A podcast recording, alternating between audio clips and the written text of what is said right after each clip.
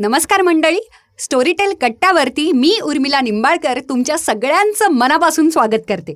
Diwali special discount असतो, Diwali special फराळ असतो आणि दिवाळी स्पेशल अंक पण असतो. तर दिवाळी स्पेशल पॉडकास्ट का नाही, नाही का? म्हणजे एक सेल्फ ऑब्सेशनची एक वेगळी लेवल आता मला गाठायला पाहिजे, कारण मी माझ्याच खूप प्रेमात आहे आणि पॉडकास्टच्या पण.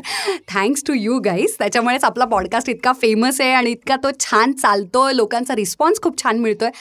म्हणूनच आढावा घ्यावा, येस, हा जरा जड शब्द आहे, पण तरीसुद्धा एक नाही का, मागच्या वर्षी आपण काय गुण उधळले, कुठचे दिवे लावले मागच्या दिवाळीला आणि या दिवाळीला आपण कोणते दिवे लावणार आहोत, हे सगळं जाणून घेण्यासाठी माझ्या पॉडकास्टमध्ये बाय द वे आज इतकी मंडळी आली आहेत. म्हणजे क्वालिटीबरोबर क्वांटिटीसुद्धा आता वाढलेली आहे. 4-4 लोकांना घेऊन मी आता पॉडकास्ट करते, नाही का? म्हणजे सगळंच एक बजेटच वाढल्यामुळे सगळंच आता असं एक ग्रँजरच वाढलं आहे आता माझ्या पॉडकास्टचं.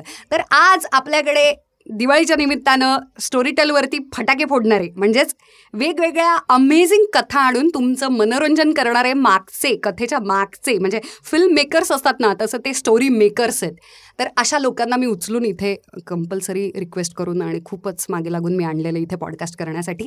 तर मी त्या सगळ्यांचं मनापासून स्वागत करते, त्यांची नावं घेते, त्यांनी सगळ्यांनी हाय म्हणा. बाय द वे, कन्फ्युजन नाही होणार याची आपण काळजी घेऊयात. योगेश, हॅलो, नमस्कार. Rahul, hi, how are you? Yes, I am fine, I am great, thank you, तू आलास. By the way, Rahul voice over artist या सगळ्यांचं कास्टिंग करत असतं. म्हणजे कोणी कसा आवाज द्यावा, कधी द्यावा, कुठे द्यावा, कोणत्या पुस्तकाला कोणता आवाज सूट होतो, त्याच्यामुळे राहुल नंतर पॉडकास्टनंतरसुद्धा मला भेटणार आहे आणि आपण जरा चहा वगैरे पिऊयात. येस राहुल, मी आहे. हां, सुकीर्त, नमस्कार. येस, तुमची काय ओळख करून द्यायला नको, तरी सुद्धा तुम्ही आमचे आहो. नाम ही काफी आहे. हां, बस. येस, आहो आलेले. आणि प्रसाद, हॅलो. येस, तर आपल्या मंथली फेवरेट्स स्टोरीटेलच्या मागच्या पण पॉडकास्टमध्ये आणि येत्या नोव्हेंबरच्या पण पॉडकास्टमध्ये आपण प्रसादबरोबर बोललेलं आहोतच, पण तरीसुद्धा मी जसं म्हटलं की मागच्या दिवाळीला लावलेले दिवे आणि या दिवाळीला आपण दिवे वाढवले का, आणखी छान चमकते दिवे लावले का, हे या सगळ्याचा आपण आढावा घेणार आहोत. म्हणून आता आपण भेटलेलो आहोत. 4 लोक माझ्यासमोर आहेत. इतके प्रश्न विचारायचे आहेत मला, पण आता काय कमी वेळेमध्ये मीच इतकी बोलत असते की त्यांना जरा संधी देऊन मी कमी बोलून त्यांच्याकडून जास्तीत जास्त उत्तर काढण्याचा आता मी प्रयत्न करते मी. तर प्रसाद, माझा पहिला प्रश्न असा आहे की तुम्ही म्हणता की स्टोरीटेलवरती राईट्स घेऊन काही पुस्तकं तुम्ही आणता आणि ज्याला तुम्ही क्लासिक्स म्हणता, त्याच्यानंतर त्याला काय म्हणता तुम्ही, बाय द वे परत एकदा सांगाल? ॲक्विजिशन म्हणतो. Yes, acquired. येस, तर अशी मागच्या वर्षीपासून आत्तापर्यंत तुम्ही बरीचशी दिवाळी टू दिवाळी बरीचशी पुस्तकं तुम्ही आणली असतील, तर त्याच्यात काही बदल जाणवला का तुला, की मागच्या वर्षीचे काही क्लासिक्स पुस्तकं त्यांचे राईट्स घेताना, किंवा आता काही नवीन वाढली आहेत पुस्तकं, तर संख्या पण वाढली, क्वालिटी पण वाढली, आणि लोकांचा रिस्पॉन्स कसा आहे साधारण? गेल्या वर्षीचं दिवाळीची जर सिच्युएशन पाहिली आपण, तर त्यावेळेला तशी ॲक्विजिशनची खऱ्या अर्थाने सुरुवात होती आणि आम्ही सुरुवातीला लेखकांना गाठत होतो आणि मोठमोठ्या लेखकांबरोबर कॉन्ट्रॅक्ट करून पुस्तकं घेत होतो. गेल्या वर्षी जर पाहिलं तर N.S. इनामदार आहेत, शिवाजी सावंत आहेत, इव्हन विजय तेंडुलकर वगैरे यांचे पुस्तकं आपण प्रामुख्याने ॲक्वायर केले. पण या सगळ्याच्यामध्ये लक्षात आलं की प्रकाशकांबरोबर आपल्याला डील करायला पाहिजे. आणि जेव्हा प्रकाशकांशी आम्ही बोलत होतो तेव्हा मराठी इंडस्ट्रीला हे संपूर्णच कन्सेप्ट जे आहे ऑडिओ बुक्सची, बरोबर, ही तशा अर्थाने नवीन आहे. किंबहुना स्टोरीटेल हे मराठीतलं असं पहिलं ॲप आहे की एवढ्या मोठ्या प्रमाणावरती ऑडिओ बुक्समध्ये काम करतं, बरोबर. त्यामुळे जास्त प्रयत्न करावा लागतो. हो, नाही, त्यामुळे प्रत्येकालाच, म्हणजे लेखकांनाही असताना काय किंवा प्रकाशकांनाही, हे एकूणच ॲप कसं चालतं, हा व्यवसाय काय आहे, कशा पद्धतीने पुस्तकं ॲक्वायर केली जातात, त्यांना काय मिळू शकतं, लेखकांना काय मिळू शकतं, आणि हे पैसे येतात कुठून, किती कसे येतील, सबस्क्रिप्शन मॉडेल काय आहे, या सर्व गोष्टी बारकाईने समजून सांगण्याची गरज होती. आणि प्रत्येकाबरोबर आम्ही बोलत होतो, इंडिव्हिज्युअली प्रत्येकाला समजून सांगत होतो आणि प्रत्येकाचे प्रश्न होते ते सोडवत होतो, बरोबर. पण जेव्हा हे लक्षात आलं की याच्यामध्ये खूप वेळ जातोय, तेव्हा आम्ही मराठीतले सगळे टॉप प्रकाशक एकाच वेळेला एकाच हॉलमध्ये बोलवले आणि त्यांना पूर्णपणे माहिती दिली यावर्षी जानेवारीमध्ये. आणि त्यांना त्यांच्या सगळ्या शंका एकाच वेळेला प्रत्येकाने विचारल्या आणि त्याच्यामधनं त्यांना उत्तरे मिळाली. त्यातनं बऱ्यापैकी ते सॅटिस्फाय झाले आणि मग पब्लिशर्स आम्हाला पुस्तकं मोठ्या प्रमाणावर द्यायला सुरुवात झाली. आणि मराठीतले जे टॉपचे प्रकाशक आहेत आज, त्यांची आपण पुस्तकं या वर्षामध्ये जवळजवळ 200 पेक्षा जास्त पुस्तकं ॲक्वायर केलेली आहेत. आणि त्यामुळे आज जर तुम्ही स्टोरीटेलचं ॲप उघडून पाहिलं तर मराठीतले जे काही आपण पॉप्युलर म्हटल्यानंतर लोकप्रिय म्हणून जी पुस्तकं आहेत ती निश्चितपणे त्याच्यामध्ये दिसतात आणि मोठमोठ्या प्रकाशकांची पुस्तकं दिसत आहेत. आणि आता या पुढच्या वर्षभरामध्ये तर अनेक पुस्तकं येणार आहेत, मोठे नाव आहेत त्याच्यावरती. हो अगदी सगळेच मोठे सर्व प्रकाशक मराठीतले हुज हू म्हणतील तसे लेखक आणि प्रकाशक हे आपल्या स्टोरीटेल ॲपवरती निश्चितपणे आहेत. आणि मला आनंद होतो की मराठीमध्ये स्टोरीटेल ॲप हे सगळ्यात पुढे आहे. वा क्या बात आहे, खूपच छान. सगळ्या गुड न्यूजच आहेत बहुतेक. हो हो अगदीच. वा वा वा मस्त, खूपच छान. बरं आणखी एक गंमत म्हणजे स्टोरीटेलवरती मला हे पॉडकास्टच्या निमित्तानं नव्यानं कळलं की स्टोरीटेल ॲपवरती खास काही लेखक फक्त एक्सक्लुझिव्हली ॲपसाठी लिहित असतात, ज्याला तुम्ही ओरिजिनल्स असं म्हणता. बरोबर. तर मागच्या वर्षीच्या दिवाळीमध्ये पण बरेचसे ओरिजिनल्स आले असतील. बरोबर. असं मी अज्युम करते आणि यावेळी पण येतील आता नव्यानं. तर मागच्या वर्षीच्या दिवाळीच्या दरम्यानच्या ओरिजिनल्समध्ये आणि आत्ताच्या 2019च्या दिवाळीच्या ओरिजिनल्समध्ये काय फरक आहे साधारण? जसं प्रसाद म्हणला की अवेअरनेस वाढत गेला तसा तशा गोष्टी सोप्या होत गेल्या, तसंच मी ओरिजिनलचं म्हणेन की ओरिजिनलची सुरुवात जेव्हा आम्ही केली होती तेव्हा ही नवीन गोष्ट होती सगळ्यांसाठीच. आता मी सांगेन की अप्रोच लेखकांचा खूप बदलला आहे, चांगल्या दृष्टिकोनातनं मी सांगतोय. आणि गोष्टी ज्या आहेत या जास्त फास्ट मुव्हिंग येत आहेत, कारण मी म्हणलं तसं की जशी आमच्याकडे आकडेवारी येत गेली, लोकांना नक्की काय आवडतंय, कुठे लोक म्हणजे पकडून लोकांना गोष्ट ठेवतीये याचा अंदाज आम्हाला खूप चांगला आला. आणि मग कसं झालं की लेखकांची पण तयारी होती बदलण्याची, बदल करण्याची, त्यामुळे आम्ही जॉनर ठरवून गोष्टी आणू शकलो. ज्या सुरुवातीला आम्हाला जे पिच मिळत होते, ज्या स्टोरी मिळत होत्या त्या आम्ही करत होतो, पण यावेळेस आम्ही असं केलं की लोकांना काय आवडतंय की रोमांस आणि क्राईम या हे दोन जॉनर्स लोकांना जास्त आवडतात, मग तसे ठरवून आम्ही तशा पद्धतीने क्राफ्ट करून गोष्टी केल्या ऑडिओ फॉर्मॅटमध्ये ओरिजिनल्स. आणि तशाच गोष्टी आता येत आहेत आणि हा खूप छान आणि मोठा बदल आहे लोकांच्या आवडीप्रमाणे. आणि अजून फास्ट मुव्हिंग आणि जास्त एंटरटेनिंग गोष्टी या फिक्शनमध्ये आम्ही आणू शकलो, याचा जास्त मला आनंद होतो. या दिवाळीमध्ये आणखी धमाका असेल, मोठे धमाके असतील. वा वा वा क्या बात आहे, क्या बात आहे, मस्त. राहुल मला आता तुला पुढचा प्रश्न, मला बरेच प्रश्न आहेत पण त्या प्रश्नांसाठी आपण नंतर भेटूयात. पण त्याच्या आधीचा प्रश्न म्हणजे तुला लई लोक छळत असतील आम्हाला व्हॉइसवर आर्टिस्ट व्हायचं आहे म्हणून, आणि आता नव्यानं खूप लोकांना स्टोरीटेल आता कळलेलं आहे मागच्या दिवाळीपेक्षा आत्ता. पण बऱ्याचदा असं होतं की काही प्रोफेशनल व्हॉइसओव्हर आर्टिस्ट असतात ते तर कमाल असतात, त्यांना लगेचच कळतं, ते लवकर कॅप्चर करतात आणि सुंदर त्यांचा आवाज देतात. पण काही ऍक्टर्स किंवा बऱ्याचदा काही लेखकांना पण वाटत असतं आम्हाला पण आवाज द्यायचा आहे, किंवा कुठेतरी अननोन म्हणजे शाळेत गॅदरिंगही झालेलं नाही पण आम्हाला व्हॉइसओव्हर आर्टिस्ट व्हायचं आहे, असं हे तुला मिळत असतील. तर मागच्या दिवाळीमध्ये आणि 2019च्या दिवाळीपर्यंत तुला काय फरक जाणवला त्यांच्या अप्रोचमध्ये, ॲटिट्यूडमध्ये? अप्रोचमध्ये असा फरक जाणवला की आता बरेचसे ऑथर्स आहेत जे लिहितात, त्यांना असं वाटतं की त्यांनीच त्यांची स्टोरी रेकॉर्ड केली पाहिजे. जे सातत्याने म्हणजे प्रत्येक महिन्यात असं मला जाणवलं की एखादा रायटर आहे तो त्याला त्याची स्टोरी नरेट करायला जास्ती आवडेल असं त्याने मला सांगितलं, कारण त्याच्या हिशोबाने त्याला ज्या स्टोरीच्या गाभेबद्दल जेवढं माहिती आहे तेवढं कदाचित नरेटर आणू शकणार नाही असं त्याला वाटतं. त्यांचं पण करेक्ट. हा पण असं नसतं, असं असतं तर डायरेक्टर जो असतो मूवीचा त्यांनी ऍक्टिंग केली असते, रायटर जो असतो त्यांनी ऍक्टिंग केली असते. राहुल तुझ्यासारख्या लोकांमुळे आज मला उद्योग आहे. आणि त्याच्यासाठी ऍक्टर्स आहेत आणि त्यांना त्यांचं काम माहिती असतं. हे म्हणजे हा जरासा फरक आहे. आणि हा फरक काय आहे, कारण की they are very close to their story, they are very keen that की कसं रेकॉर्ड होईल, काय रेकॉर्ड होईल. आणि रेकॉर्ड केल्यानंतर हे कधी कधी त्यांना विश्वास होत नाही की हे चांगलं झालं असेल की नाही, मग पहिला एपिसोड त्यांना पाठवावा लागतो, मग ते ऐकतात आणि मग त्यांचा सॅटिस्फॅक्टरी ईमेल किंवा फोन येतो मला, मग ते म्हणजे दे आर सॅटिस्फाईड की हा हे बरोबर चाललंय, हा म्हणजे आपलं बाळ चांगल्या शाळेत गेलंय असं त्यांना वाटतं. आणि परफेक्ट उदाहरण दिलं. हा आणि मग खात्री वाटते हो 10वी पास होईल. क्या बात आहे, कारण तुमचं 10 एपिसोड्स पण असतात. हा करेक्ट. कधी 10 असतात कधी 5, डिपेंड्स ऑन त्याची ड्युरेशन किती, गाभा काय त्या स्टोरीचा असं. पण ओव्हरऑल आपण शाळेत पडतो मुलगा 10वी पास होऊनच बाहेर येतो या अपेक्षेने. क्या बात आहे, खूपच छान. मला नंतर एक नावं न घेता, आपण एक पॉडकास्ट संपल्यानंतर काही नावं सांग, इथे नावं न घेता, की कधी कोणी त्रास दिलाय का व्हॉइस ओव्हर आर्टिस्ट म्हणून काम करताना, म्हणजे एखाद्या मागच्या दिवाळी टू या दिवाळीपर्यंत? हो म्हणजे असा त्रास थोडासा झाला पण तो काही इतका नव्हता आम्ही एक पुस्तक करत होतो, हिंदी पुस्तक होतं ते, आणि त्याच्यावरती जरा पॉलिटिकल व्ह्यूज लेखकाने मांडले होते. आणि जो माझा नरेटर होता त्याला त्या गोष्टी लिहिलेल्या गोष्टी काही पटेनात, आणि त्यामुळे सडनली एक दिवस असं झालं की त्याने पुस्तक बंद केलं वाचता वाचता आणि म्हणाला की बाबा मी हे पुस्तक करणार नाही, मला हे पुस्तक करायचंच नाही. आता इथे असं झालं की लेखकाने लिहिलेल्या व्ह्यूज आणि त्याचे व्ह्यूज क्लॅश झाले, मतभेद होते त्यांच्यामध्ये. पण लेखकाने लिहिले आहे आणि सेन्सॉरशिप होऊन ते पुस्तक छापलं गेलेलं आहे, त्यामुळे ते पुस्तक करायलाच हवं होतं. बरोबर. आणि शेवटी कसं कसं त्याला मनवलं आम्ही आणि मग सांगितलं की तुमचा व्ह्यू बाजूला ठेवा, हे काम आहे आणि तुमचं परफॉर्म करा आणि आपण ह्याच्याबद्दल नंतर बोलूयात. पाहिजे तर एक अजून एक पुस्तक तुम्ही लिहा यंदा की कसा तो चुकीचा आहे लेखक. वा वा वा, हे फारच छान सजेशन आहे, कारण त्याच्यानंतर अनेक पुस्तकही तुला मिळाले. तर मग शेवटी त्यांनी ते पुस्तक कसं बसं कम्प्लीट केलं आणि त्याच्यानंतर ते म्हणाले की मला नाही पटत पण मी केलं.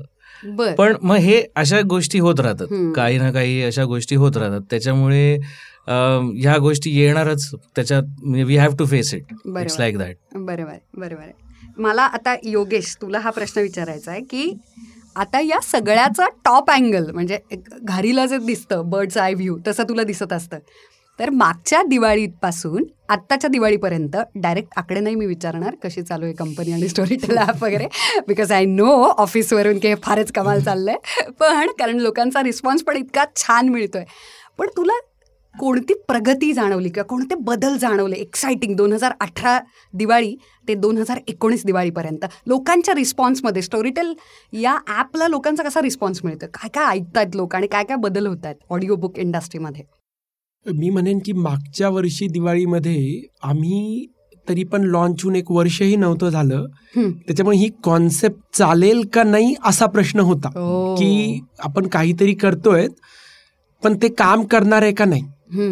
आता पुन्हा एकदा आम्ही आकडे तर सांगत नाहीत, पण मी नक्कीच म्हणेन की आमचा जो आकडा होता इंटरनली त्याच्यापेक्षा आम्ही चांगलं करतोय आणि ते नेहमीच महत्वाचं असतं.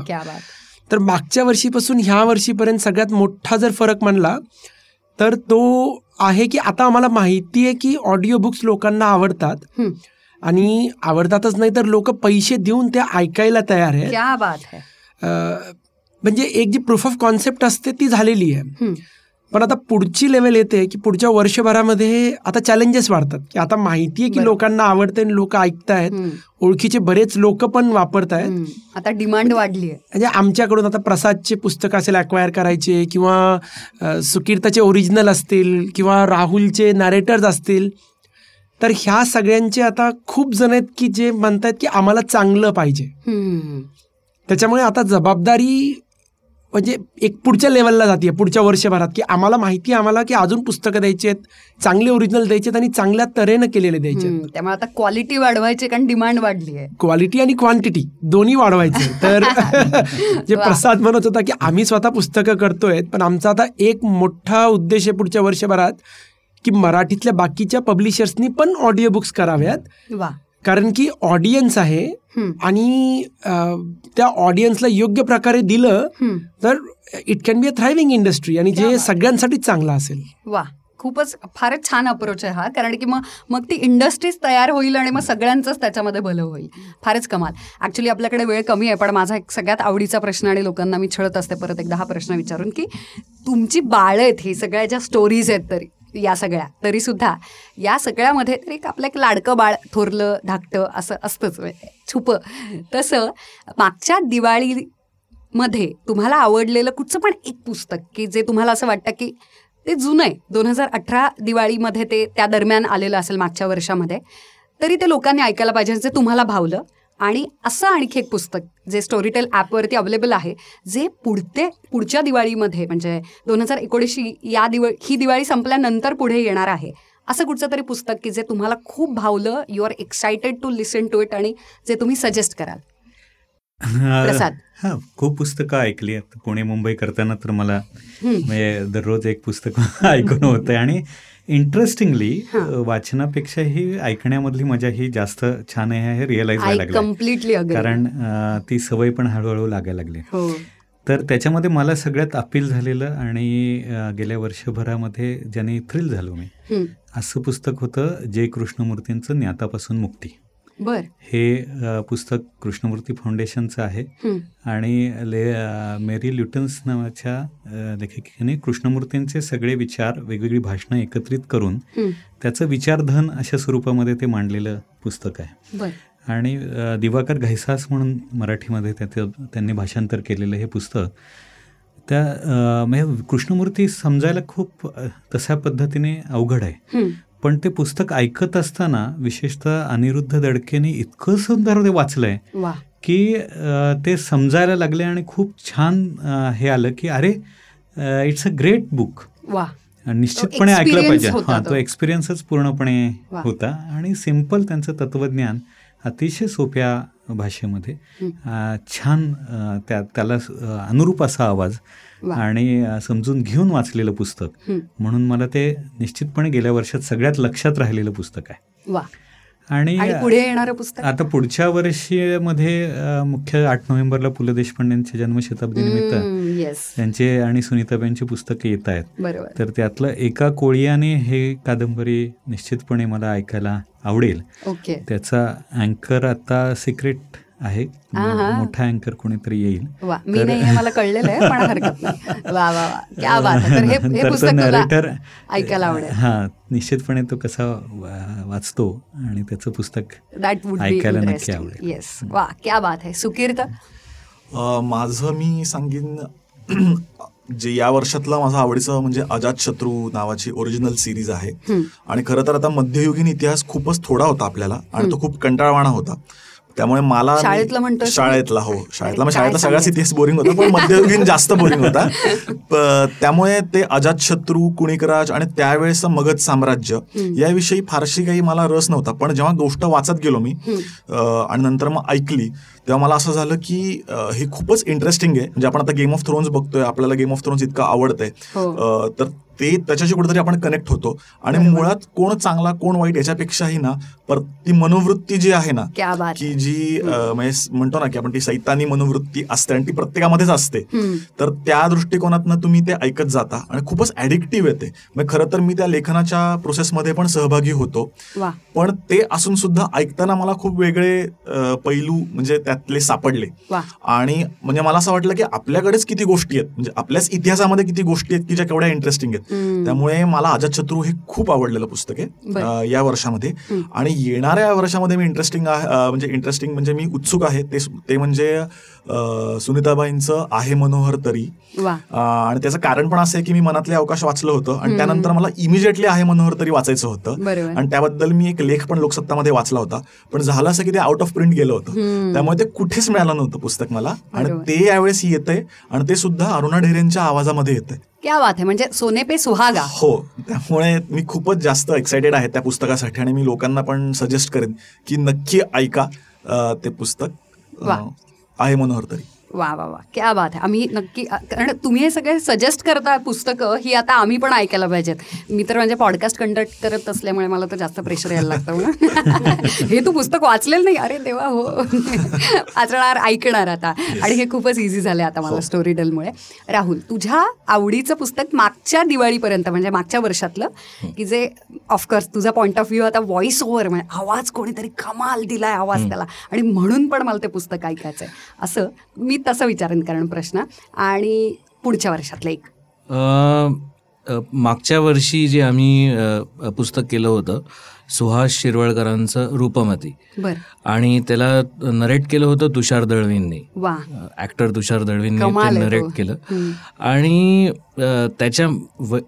ह्या पुस्तकाचं वैशिष्ट्य म्हणजे असं आहे की त्या पुस्तकामध्ये सुहास शिरवळकरांनी गझल्स लिहिल्या आहेत आणि त्या गझल्स एका मराठी माणसाने लिहिल्या आहेत असं तुम्हाला जाणवणार नाही.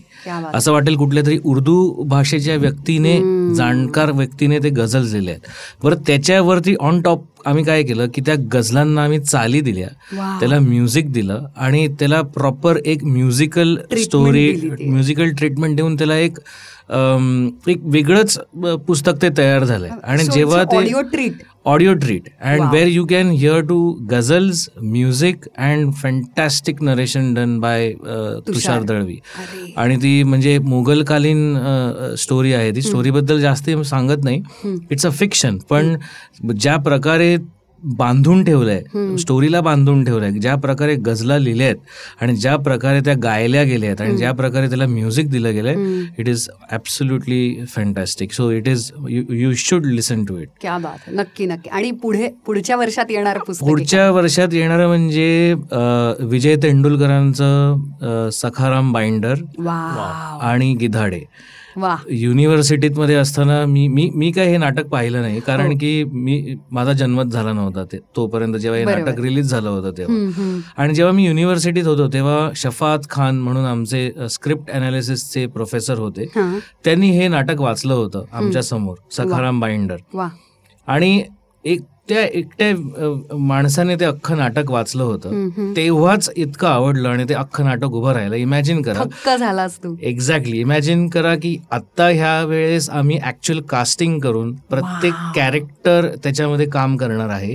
हे मल्टी व्हॉइस आहे. This is going to be a multi voice. आणि त्याच्यामध्ये प्रत्येक कॅरेक्टर म्हणजे सखाराम असेल, चंपा असेल, लक्ष्मी असेल, आणि हे सगळे परफॉर्म करणार आहेत. त्यामुळे त्याला म्हणजे त्या एक वेगळ्याच लेवलला ते जाणार आहे. ऐकताना डोळ्यासमोर उभं राहणार नाटक, डेफिनेटली उभं राहणार. आणि ह्याच्या कास्टिंगसाठी पण मी खूप उत्सुक आहे की कोणाला कास्ट करायचं ह्याच्यासाठी, कारण की माझा नंबर आहे तुझा. कारण की this is going to be very challenging.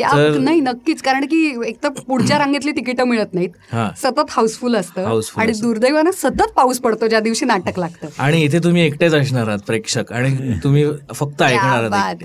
त्यामुळे it is going to be super duper awesome. आणि I am very keen to do this production, entire production. हे फारच फारच खूपच आहे. तुम्ही सगळे असे गुड न्यूज वरती गुड न्यूज देताय.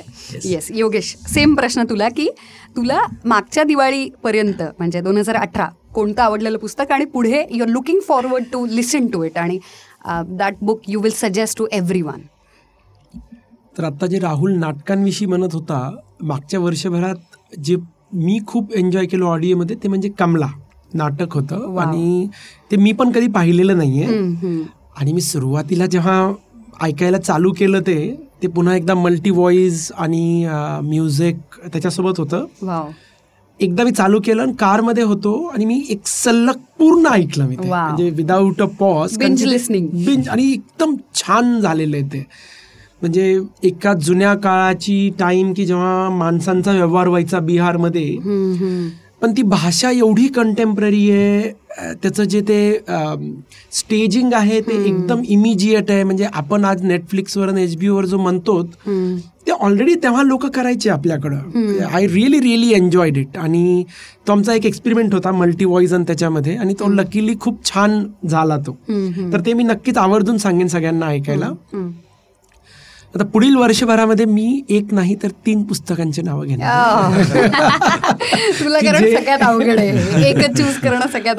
आता विविध आहेत. म्हणजे एक आहे पावनखिंड म्हणून आहे, पावनखिंड 303 असं आम्ही त्याला वर्किंग टायटल दिलं, अजून फायनल टायटल व्हायचं आहे.